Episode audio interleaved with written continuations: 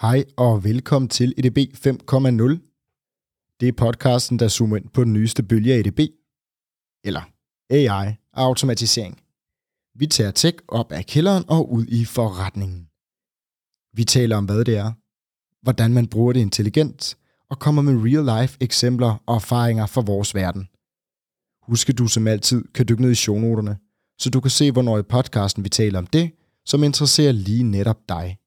Har du derfor ikke tid eller lyst til at høre alt, kan du nemlig vælge, hvad du vil lytte til. I dag får vi besøg af Christoffer Mors fra Microsoft.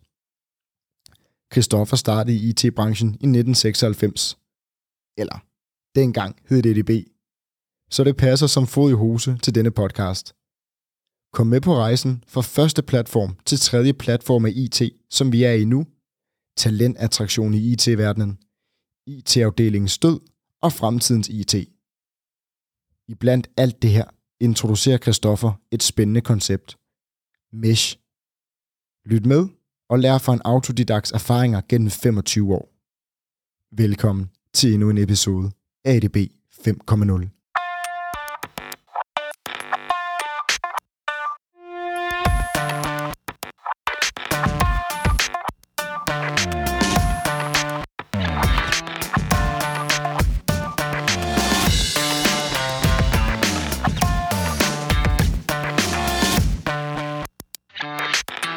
Hej Christoffer. Hej hej. Velkommen til. Mange tak. Og øh, velkommen til, til dig, Rasmus, som, som medvært. Tak for det. Vi skal jo øh, tale om dig i dag, Christoffer. Du kommer fra, fra Microsoft, og vi skal tale om øh, dit perspektiv på, øh, på IT, og øh, egentlig meget spændende at høre fra en øh, udbydersrolle af software også, som, som vi jo ikke har arbejdet så meget med. Men før jeg øh, roser dig til skyerne, og, og vi kommer for godt i gang, kan du så ikke starte med at fortælle lidt om, hvem du er, hvad din baggrund for at sidde her i studiet i dag det er?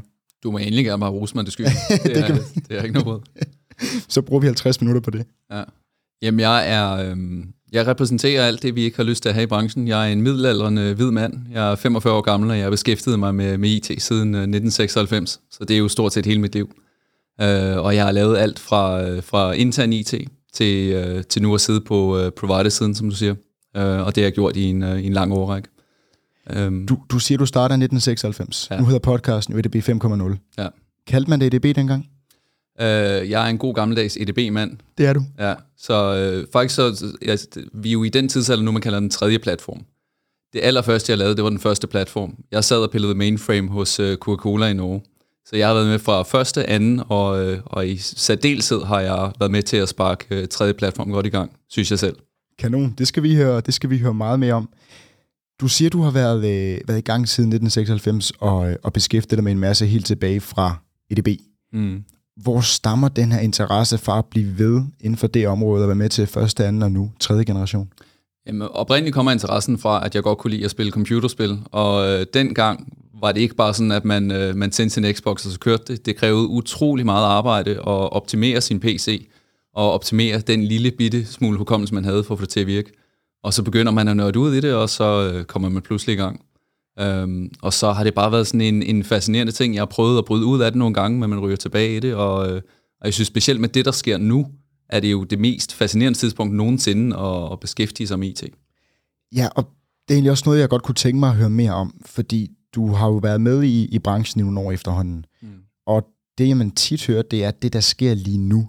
Men det føler jeg også, man sagde for fem år siden og for mm. ti år siden, at det, der skete lige nu, var altid det mest spændende. Ja. Er det bare noget, man siger, eller, eller har der været nogle punkter undervejs i den her øh, branches udvikling, hvor du tænker, det har virkelig været nogle revolutionerende punkter? Jeg synes, det der sker lige nu, det dækker over de sidste fem år også. Så, så det kan man godt tage med. 10 år siden var det nok et andet øh, perspektiv. Der var det meget mere fokus på internettet og, og hvad der skete der. Det, det, jeg synes, der er spændende nu, er, hvis man kigger på, på den her IT-tidslinje, de tre platforme, så den første platform, den var forbeholdt de få. Den anden platform var, var, var til de mange. Og den tredje platform, det er til alle. Det vil sige, det her demokratiseringsbegreb, man taler om, hvis man skal bruge det rigtigt, så går det egentlig ud på, at der er ligestilling omkring tilgang til avanceret teknologi, så alle kan få adgang til det globalt. Og derfor er det det mest spændende tidspunkt, fordi det gør, at der er rigtig mange, der pludselig begynder at, at arbejde med det, og jo flere hoveder vi har, der, der bidrager, jo bedre. Vi ser også, hele open source bevægelsen gør, at, at der pludselig er rigtig mange, der i, i fællesskab kan begynde at udvikle på ting som kunstig intelligens, som er noget af det store, vi ser. Og øhm, Internettet er for alle nu, siger du her i, øh, i tredje platform. Internettet, men, men også IT-services, og det er måske det, der er vigtigst. Hvor før så var der en, en buy-in-barriere, hvor du skulle have relativt mange penge for at komme i gang med meget avanceret teknologi.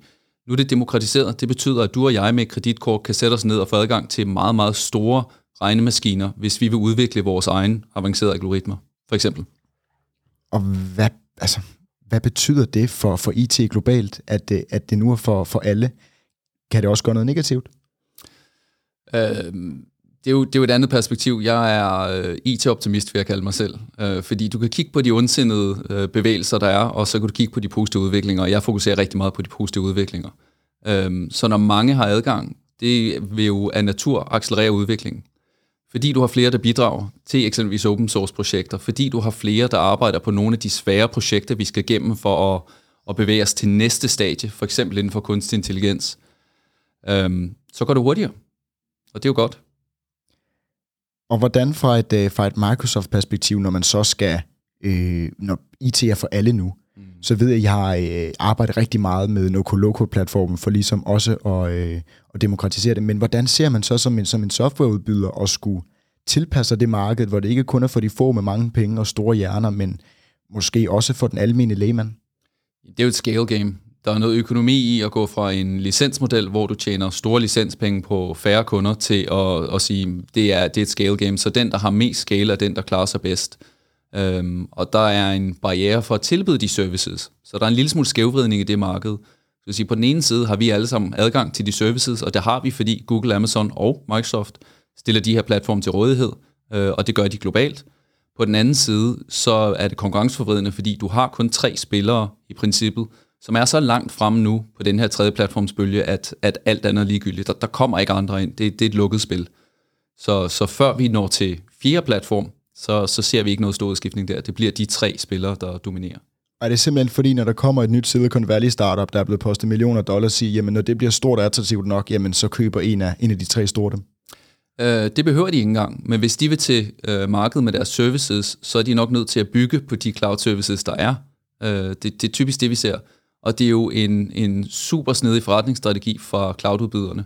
Fordi du vinder uanset. Du vinder, om det er open source, om det er Windows, øh, om det er native databaser i Google. Uanset hvad det er, så, så vinder de spillere, fordi det er consumption på deres platform. Jamen, kan man, kan man ikke argumentere for, at der kommer noget så revolutionerende som internettet dengang, som, som vælter de tre store, selvom jeg synes, det lyder lidt som et fatamorgana, når jeg sidder og siger det?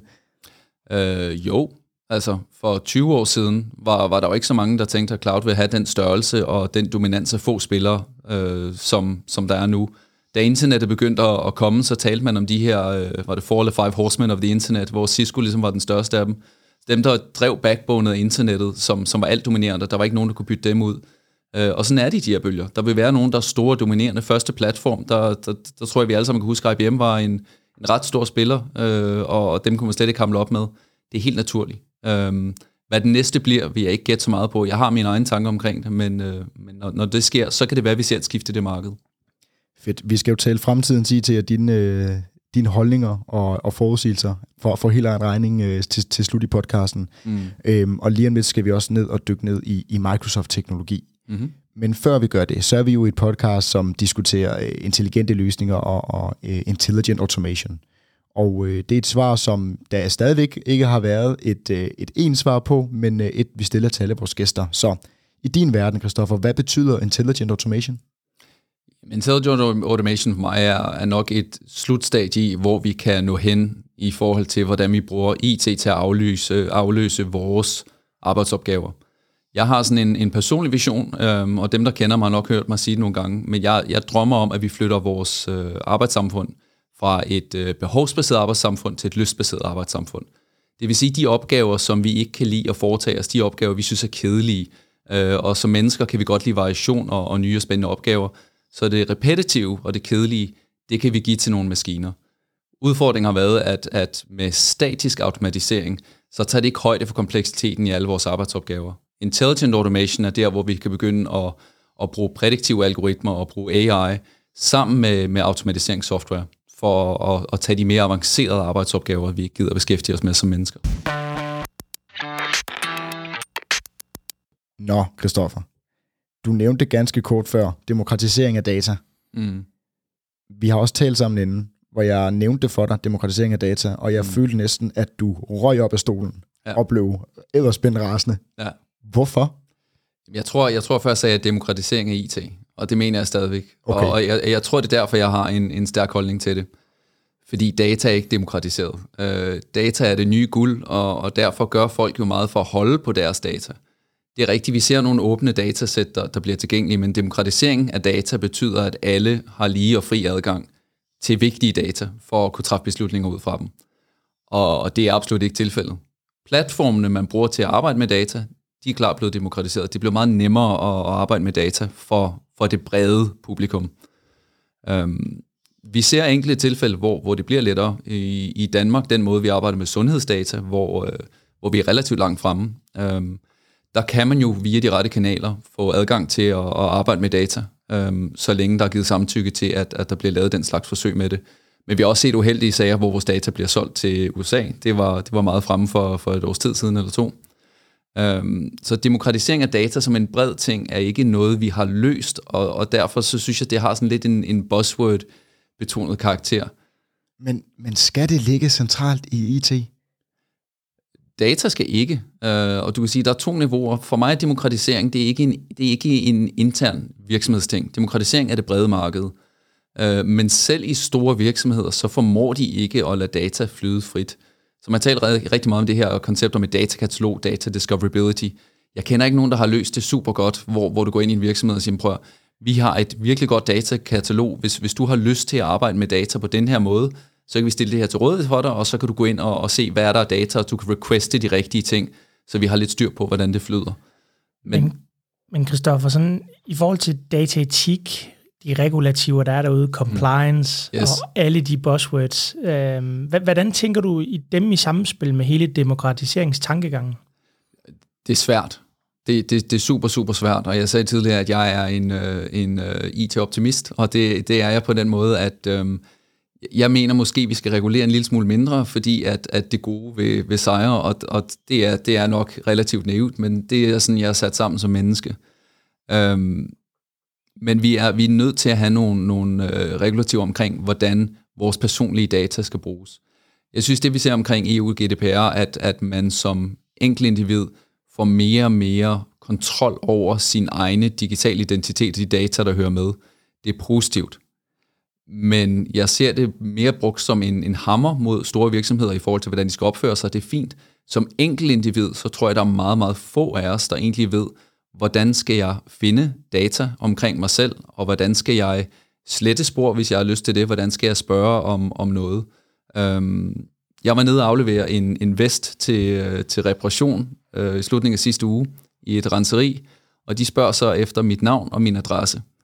Øhm, jeg forstår ikke, hvorfor de skal bruge det, og det ligger nu et sted, fordi jeg stod et andet sted og kiggede ned i telefonen, og så siger man det den slags små ting har vi jo alle sammen overalt. Øhm, og det er jo ikke data, der skal bruges noget, men hvorfor skal det opbevares omkring en? Og, så så der, der, der findes flere sider til det, som, som jeg synes, det, det, det er svært. Min kone hun havde faktisk også et eksempel her i weekenden, hvor hun skulle indmelde sig i en ny fodboldklub. Og det kunne hun ikke få lov til, fordi hun havde noget... Øh, den gamle fodboldklub i København mente ikke, at hun havde betalt sin, sin SIV, og så hun kunne så netop kontakte dem i dag her i morges, hvor at øh, de jævnfører EU GDPR, øh, altså jævnfører dem selv, ikke rigtig kan give hende information omkring, hvorfor de ikke kan give hende spillerbevis videre. Og det er også sådan lidt øh, misforstået af brug af EU GDPR, fordi hun har, hun har rettighed til at få øh, den det er hende, information. Det er data. Ja, præcis. Ja.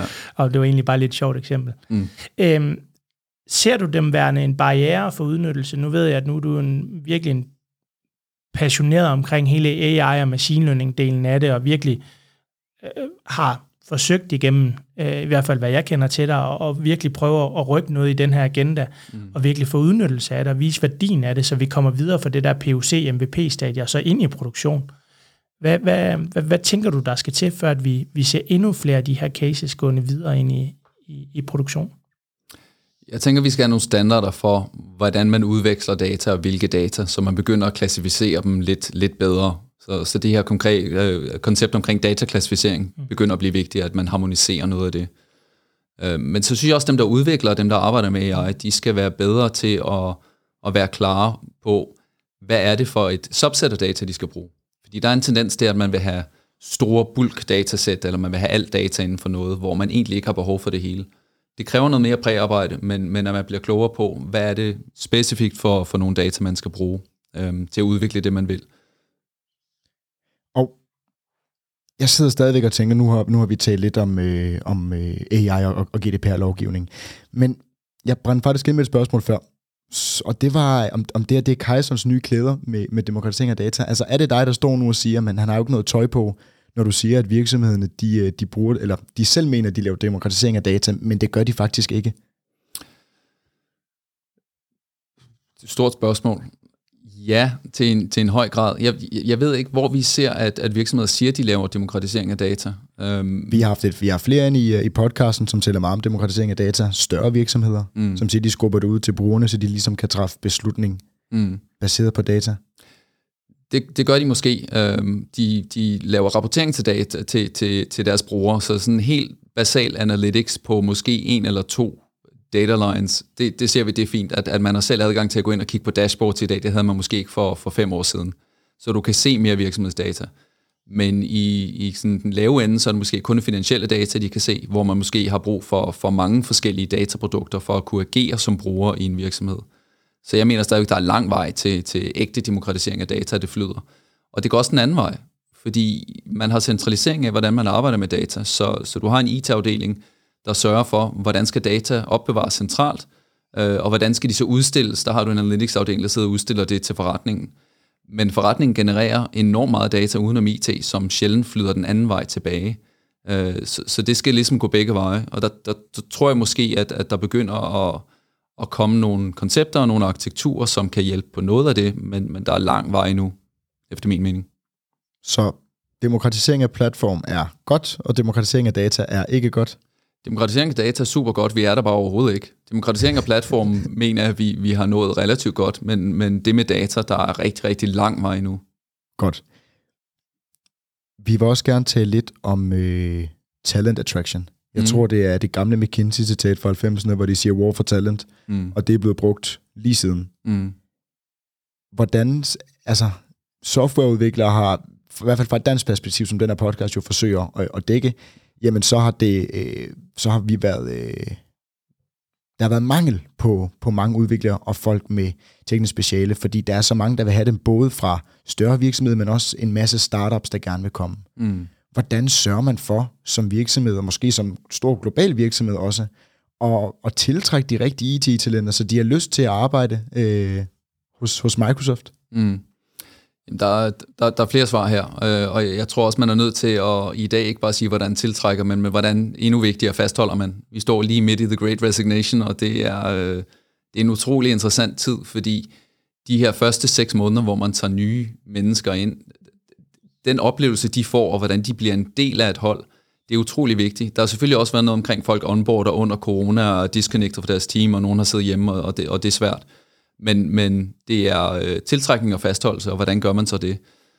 Der er man nødt til at, at kigge på det hele menneske, øh, mener jeg, og, og man er egentlig begyndt at kigge meget anderledes i markedet også, og, og det er øh, stor kudos til, til dem, der er på den bølge.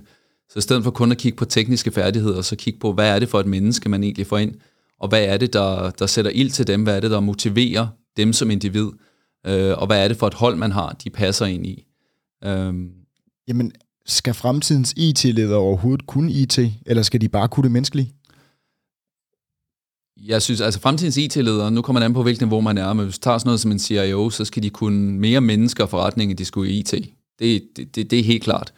Øhm, og jeg ser, at de virksomheder, der gør det godt, der har de IT-profiler, der, der flytter sig mere over mod forretningen. Og det samme gælder egentlig de talenter, man har, hvor man, man typisk har kigget på, at vi skal have, vi skal have IT-uddannet talent, øhm, så lander de måske i en IT-afdeling. Men hvis du kigger inden for, for Intelligent Automation, I taler om her, og specielt AI, øhm, der er det måske mere vigtigt at have nogen, der har en logisk sans og har arbejdet med AI, men ikke i en IT-kontekst, mere i en fagkontekst, fordi det er langt mere relevant. Øh, jeg, jeg har sådan et kæmpe, kæmpe personligt crush, fagcrush på, øh, på fysikere. Jeg synes, de er fantastiske, og de er rigtig, rigtig gode til de roller der. Men du har fastslået nu, at, at man skal kigge på, på det hele menneske.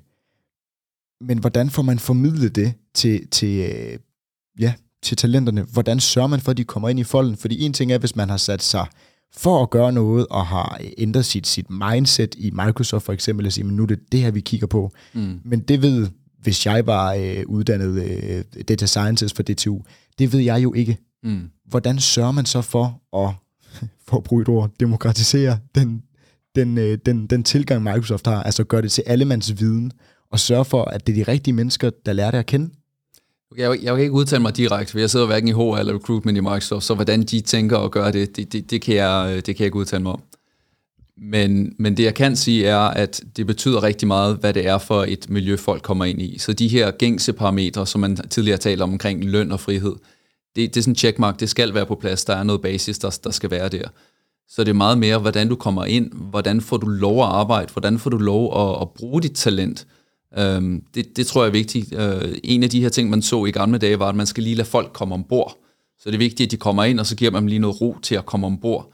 Det, det tror jeg aldrig, der kommer noget godt ud af. Altså få folk ind og arbejde med kollegaer, få dem ind i nogle projekter, få dem til at, at bruge deres faglige muskler og vokse. Det, det, det er noget af det, man ser virkelig virker. Øh, at man kommer i, gang med noget, der, hvor man føler, det giver mening. Øhm, og på den parameter er der også noget rigtig, rigtig vigtigt, at at specielt de unge begynder at, at søge en større mening end bare bundlinje, at de bidrager til det. At de kan se det arbejde, de laver rent faktisk er noget, der flytter noget i samfundet, flytter noget for andre mennesker. Øh, som jeg godt kan lide at kalde det dinner table IT. Øhm, så det her, når du sidder til et middagsselskab og fortæller, hvad du laver, så er det ikke, at du har, har skrevet to nye SQL statements. Det, det er der ikke nogen, der synes, der er spændende, men måske, at du har været med til at lave en algoritme, som i sidste ende kan, kan redde liv, eller gøre folks liv lettere, eller noget, noget lignende. Det, det flytter noget. Nu har vi jo lige været igennem her i Danmark en, en debat øh, i forhold til, at regeringen har sat antallet af uddannelsespladser ned øh, mm. på, på, på nogle af de tekniske uddannelsesinstitutioner. Mm. Og IT-branchen har, har været virkelig markant ude øh, i branchen, og det, det behøves vi ikke som sådan at, at forholde os til i den her podcast. Men, men hvad tænker du omkring øh, det statement øh, i forhold til hele det her war for talent, som, som vi har lige i øjeblikket? Jeg tænker, at Danmark er et videnssamfund, og det skal vi blive ved med at være, og vi skal være førende inden for det. Så skal jeg uddannelsespladser på den front, virker på mig ikke specielt klogt. Um, det har jeg masser af stærke holdninger til, men nu skal vi heller ikke skræmme nogen lyttere væk. uh, jeg har ikke selv nogen formel uddannelse, uh, og har arbejdet mig op igennem uh, branchen. Og um, det, det er der mange, der har gjort i min generation, fordi der var måske ikke altid de uddannelser, som matchede der, hvor branchen var på vej hen, og, og, og der var også mangel på, øh, på den type talent dengang. Øhm, men vi ved meget mere i dag om, hvad det er for nogle færdigheder, man skal bruge øh, for at, at komme godt i gang. Så, så det at have de rigtige uddannelser inden for øh, den moderne teknologi, det, det er vigtigt, helt klart. Så, så nogle af de talenter, du har set, Christoffer, igennem årene, som du har haft under dine vinger, der har lykkes allerbedst mm. øh, inden for automatisering, AI, machine learning agendaen. Mm. Hvad er det for en type mennesker? Jamen det er, det er hele mennesker, som jeg også sagde før. Så det er mennesker, som har en, en dyb faglighed, og, og selvfølgelig forstår, hvordan man arbejder med det. Folk, der har fleksible måder at tænke på, så de ikke er fastlåst i, i det, jeg gjorde i går, eller det, jeg har lært, er, ikke, er, er nødvendigvis den rigtige måde at gøre det på, så man er åben for at lære nye ting og som så kan kommunikere det, så som kan tale med andre mennesker og forstå behovene, måske også have noget empati for, hvad er det for en løsning, der skal, der skal bruges i det her tilfælde. Det, det er helt klart øh, det stærke, og det er også noget af det, jeg synes, vi, vi traditionelt er gode til i Danmark. Vi er selvstændige mennesker, som godt kan løse problemer uden at have meget direkte og konkrete øh, opgavestillinger, øh, og, og som kan være fleksible omkring det. Og øh, nu er det ikke, fordi det skal være sådan en, en stor talent øh, øh, den her, men, men i forhold til sådan at arbejde i Microsoft, for lige at sætte den kontekst på, som jo er en giga øh, global øh, organisation. Vi kommer lige ud af en pandemi, ja. hvor øh, det er en meget naturligt at arbejde hjemme. Hvordan er det at arbejde i, Microsoft øh, anno øh, 2022? Det er jo en meget moderne IT-virksomhed. Jeg, jeg synes, noget af det, der er sjovt i, i Microsoft, det de her store tech-virksomheder, er, at de, går, de har sådan en bølgegang mellem, hvornår skal det være mere salgsfokuseret, hvornår skal vi være mere teknisk fokuseret. Og jeg mærker sådan en større øh, dyrkelse af det tekniske i Microsoft igen, og det, det kan jeg personligt godt lide. Så man finder sådan lidt tilbage til sine nørdede øh, rødder. Øhm, det er, som man forestiller sig, at den type arbejdsplads er. Det, det, det er moderne, der, der er de ting, man skal bruge for at trives i sin hverdag, og der er et godt samarbejde på, på tværs af kollegaer. Øhm, jeg har talt med nogen i en anden sammenhæng, hvor, hvor de sagde, at det er svært at komme uden om en arbejdsplads, hvor der er, øh, hvor der er røvhuller, for at sige det som det er. Øh, det synes jeg faktisk ikke, man oplever så meget i en virksomhed som Microsoft. At, at den er, det er en ekstremt inkluderende virksomhed, og folk behandler hinanden for det meste med, med respekt og en god tone. Øh, og det kan jeg rigtig godt lide. Øh, ja. Vi, øh, vi talte sammen, og øh, det du blandt andet nævnte, det var mesh. Mm-hmm. Så hvis jeg nu bare siger, hvad er mesh? Ja. Kan du så ikke løbe med den derfra? Jo, det kan jeg sagtens. Og jeg, jeg, jeg tror, jeg nævnte lidt tidligere, at man begynder at se nogle, øh, nogle modeller, nogle arkitekturer, som muliggør det her med, at man kan få data til at flyde fra IT til forretningsenhederne og, og den modsatte vej også. Øhm, Mesh er et relativt nyt koncept på, øh, på data-dagsordenen. Øhm, det er født af Shamak Degani hos uh, ThoughtWorks, øhm, og øh, her inden for de sidste halvår er det som om, der er nogen, der har sat ild til det. Nogle gange ser man noget i IT, hvor, hvor det ligesom kommer et koncept, og så eksploderer det fuldstændig vildt. Uh, og jeg tror ligesom med Intelligent Automation, så kan du spørge mange mennesker, og så er der sådan lidt divergerende holdninger til, hvad, hvad det egentlig er. Man passer det til sådan sin egen måde at kigge på det. Men dybest set så er det øhm, en måde at tænke på, hvor i stedet for at have en centraliseret dataplatform, som mange har, så begynder du at kigge på et, et centralt øh, data governance lag, en hub, hvor du sørger for, for ting som data discoverability, dit datakatalog, master data management, security, øh, deployment mekanismer og alt muligt andet. Så hvis, hvis vi lige, fordi nu bliver det rigtig fedt, men hvis vi lige gør det lidt mere hånd, håndgribeligt, lad os, lad os sige det det, lad os kalde det det. Du nævner, at man går fra en dataplatform. Ja.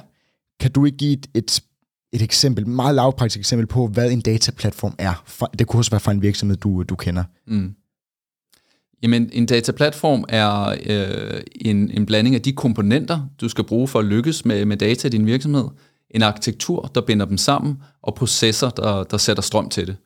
Øhm, så, så tænk på det her, at du har noget data, der skal ind fra et kildesystem, så skal du opbevare det et sted, du skal massere, gøre noget med de her data, transformere dem, og så skal du udstille dem. Og udstille dem, det kan være helt øh, basic analytics, det kan være, at du øh, vil bygge en machine learning model med dine data, det kan være, at du vil udstille dem til en applikation via et, et API.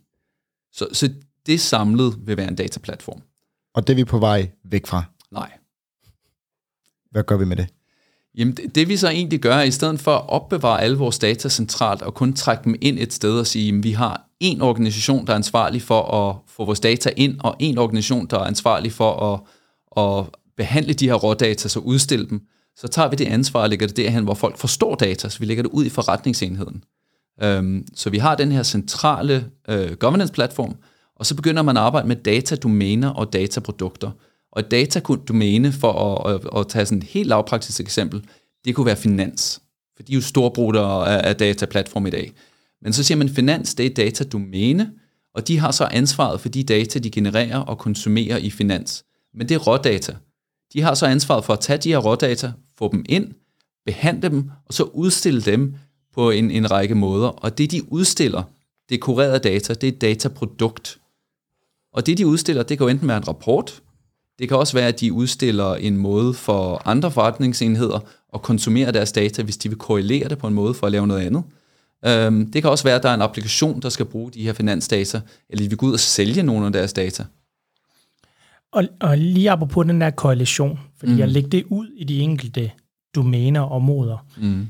Hvem er det så, der sikrer korrelationen? Fordi tidligere, nu kommer jeg øh, tidligere beskæftiget mig med BI, ikke? og der, mm. der sagde man jo, det er koalitionen, det er der værdien den ligger, ikke? Det er, ja. hvor vi begynder at, at matche finans- og salgsdata. Så er det ja. virkelig, vi finder beslutningskraft frem. Ja.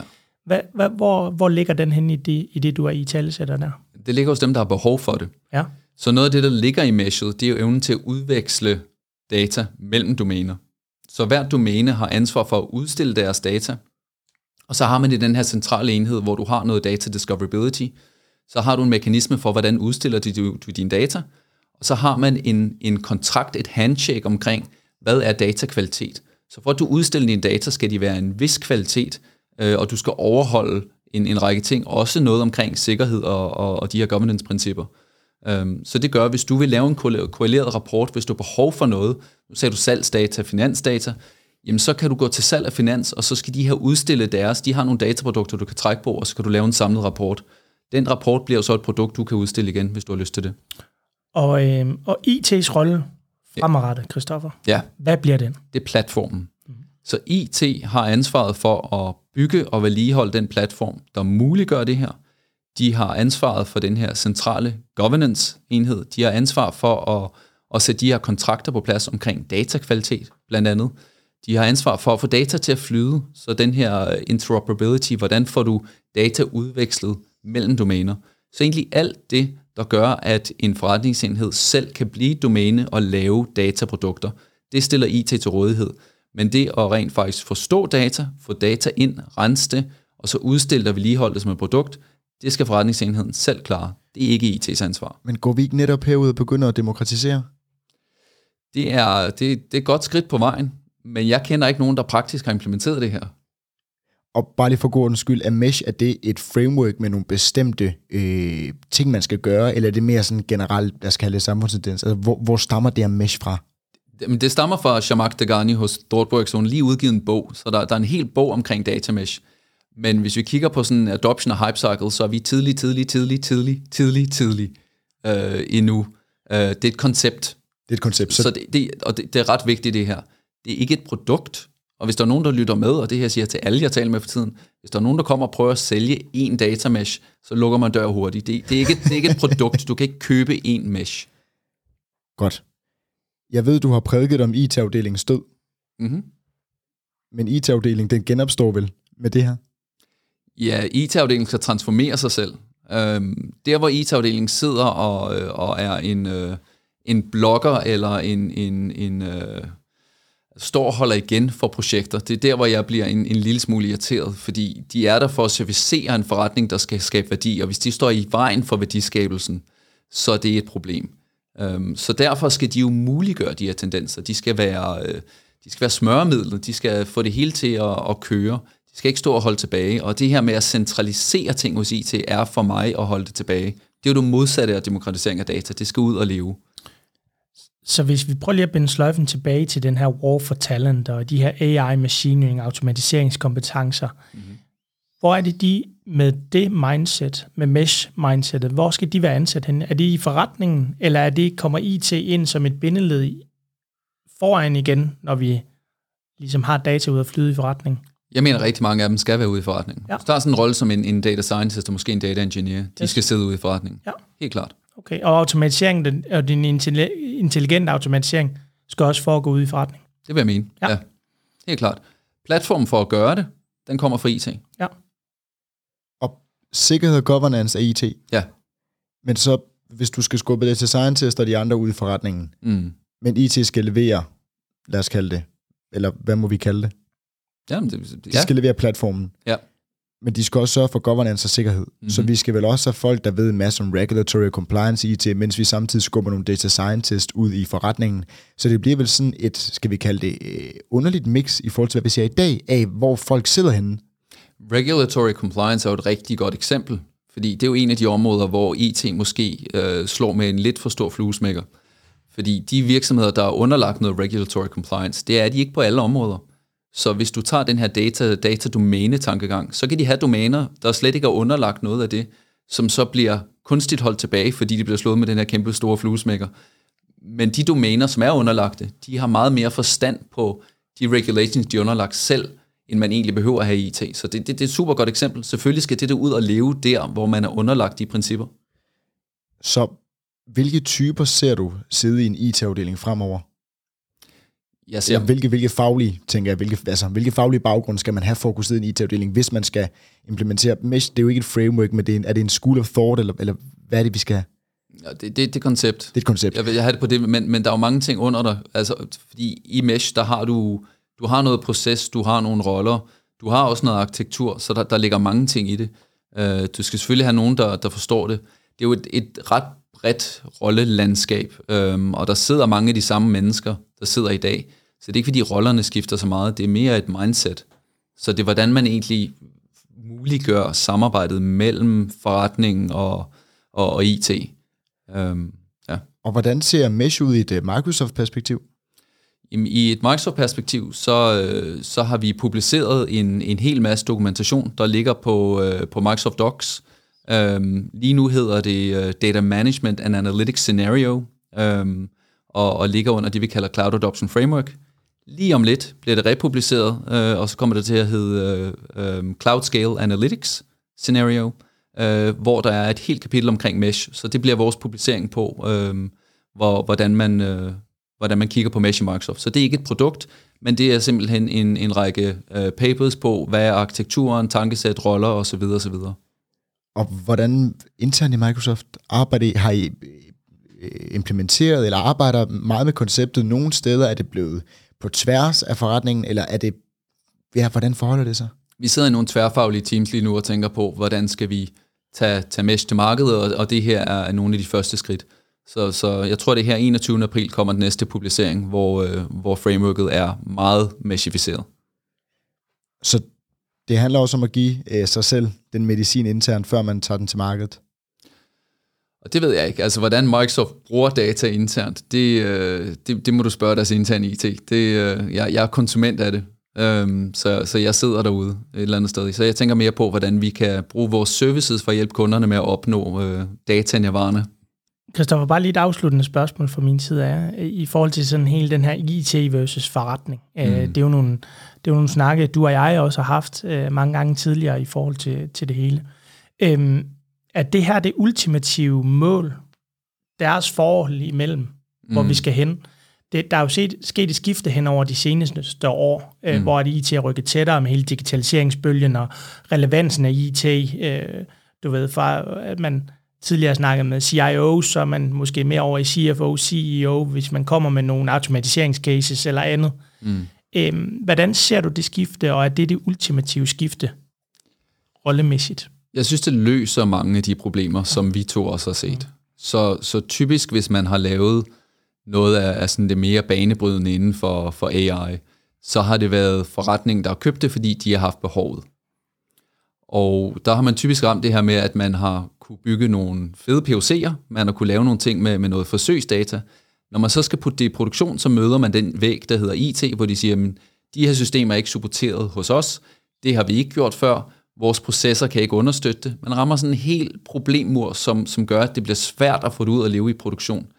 Og der mener jeg sådan noget som Mesh, hvor du begynder at give noget autonomitet til, tilbage til, øh, til, til de enkelte forretningsheder, igen de her datadomæner, vil løse en stor del af det og, og, og smøre den der relation mellem, øh, mellem forretningen og, og IT til at få det til at leve.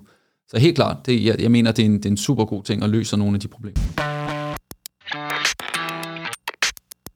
Christoffer, nu har vi jo diskuteret eller snakket en del omkring fremtidens IT. Kunne du prøve at sætte et par perspektiver på, hvordan du ser det? Det er et bredt spørgsmål. Ja. Så øh, fremtidens teknologi eller, eller IT? IT. IT. Jeg, jeg, jeg ser stadigvæk et, et opbrud i forhold til den traditionelle IT-afdeling, og det, det tror jeg stadigvæk på.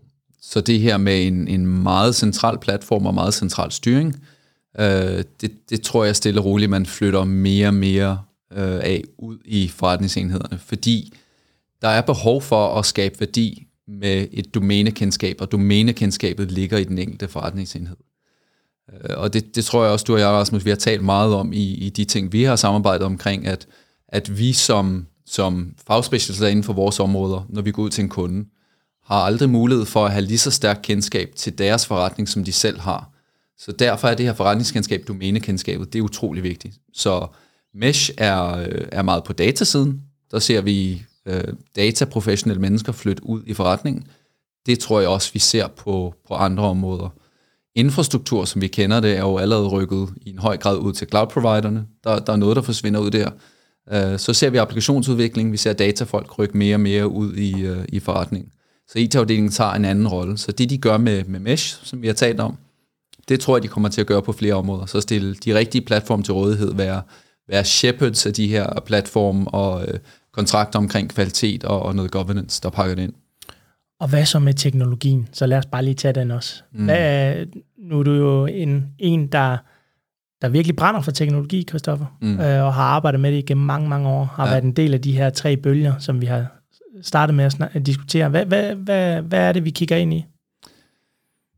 Jeg, jeg er en lille smule skuffet, mm. hvor vi er nu faktisk, fordi mm. for, for fem år siden, så ville jeg tro, at vi nåede længere, og, og jeg blev nok også grebet op i hele den her AI-hype-bølge, og så er der en masse realiteter, der har ramt os også noget, øh, noget, noget covid.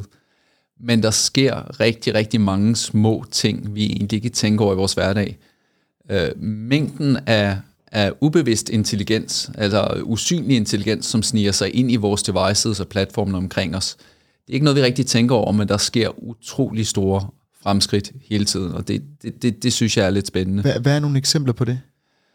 Øhm, jeg går rundt med, med den nyeste Google-telefon i, øh, i lommen, og de har, øh, de har flyttet sådan en tensor ned på, øh, på telefonen, så i stedet for at man skal op i skyen og vende ting, så har de flyttet noget intelligens lokalt på devicen ned, øh, som er, er ret kraftig, både i forhold til, til billedbehandling, men i særdeleshed i forhold til sådan noget som stemmegenkendelse, transkribering, oversættelse, hvor du ikke skal bruge skyen, men du har det lokalt på din device.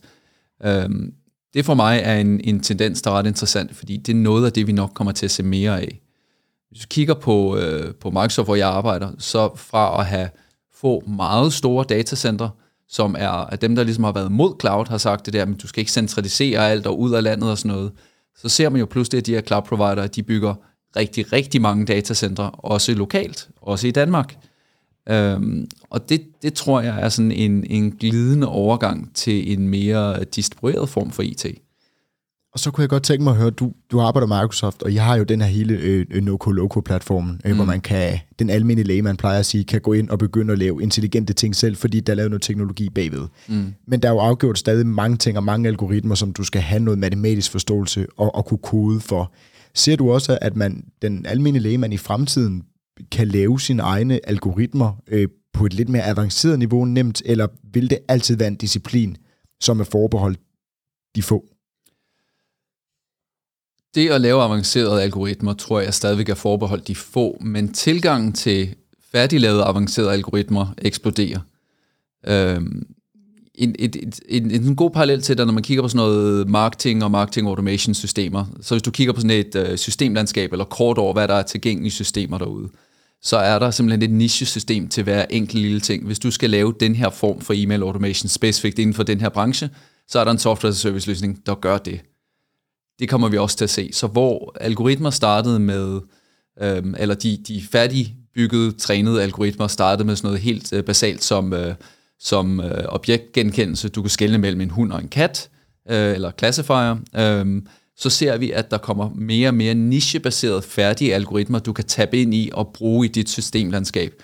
Så hvis du skal bruge noget som, øh, nu sidder vi her og laver en podcast, vi har talt om lyd, øh, at jeg skal tale lige ind i mikrofonen, øh, så, så hvis der ikke allerede er det, så tror jeg, det er et spørgsmål om tid, før du bare trækker på en algoritme på din PC, som normaliserer lyden helt perfekt mellem os, uanset hvad, og uanset hvor lige jeg sidder og, og taler ind i den her du, mikrofon. Du, det, har været, det har været en afgjort fornøjelse. Jeg har siddet og pillet en lille smule herovre ved mit... Øh ved min mixer, men ellers så har du klaret det rigtig flot. Men øh, det er godt, at øh, der i fremtiden kommer en algoritme, som, som bare kan gøre det 100% fedt.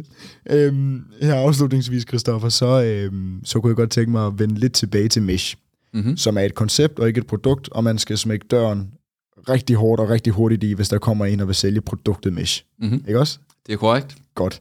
Så langt, så godt. Hvis man så gerne vil i gang med konceptet Mesh, yes. og man ikke er Microsoft, mm-hmm. som jo kan gøre næsten øh, hvad som helst, eller har i hvert fald økonomiske muskler til at gøre hvad som helst, mm-hmm. hvordan, hvordan kommer man i gang? Har du tre råd til, til at enten arbejde eller komme i gang, eller et mix? Mm-hmm. Ja, det, det kan du tro. Øhm, som, med, som med alt andet inden for IT, vil jeg altid anbefale, at man starter med en use case. Så man ikke bygger det i et vakuum, fordi det er svært at teste af i et vakuum. Øh, og jeg hader personlige POC'er. Så vi siger, okay, vi har en, en forretningsdreven use case. Vi har et sted, hvor vi godt kunne tænke os at lave det, man i dag kalder dataprodukt. Så noget rådata, der er trukket ind, det er renset, kureret, og så er det udstillet i en af de her tre almindelige use cases, som er enten analytics, noget AI eller en applikation. Det, det, det for mig vil være en use case. Så begynd at strukturere sin platform omkring... Det, det var nummer et. Det var nummer et. Kom use case drevet. Yes. Nummer to er, at man strukturerer sin platform omkring de her to øh, bobler, om man vil.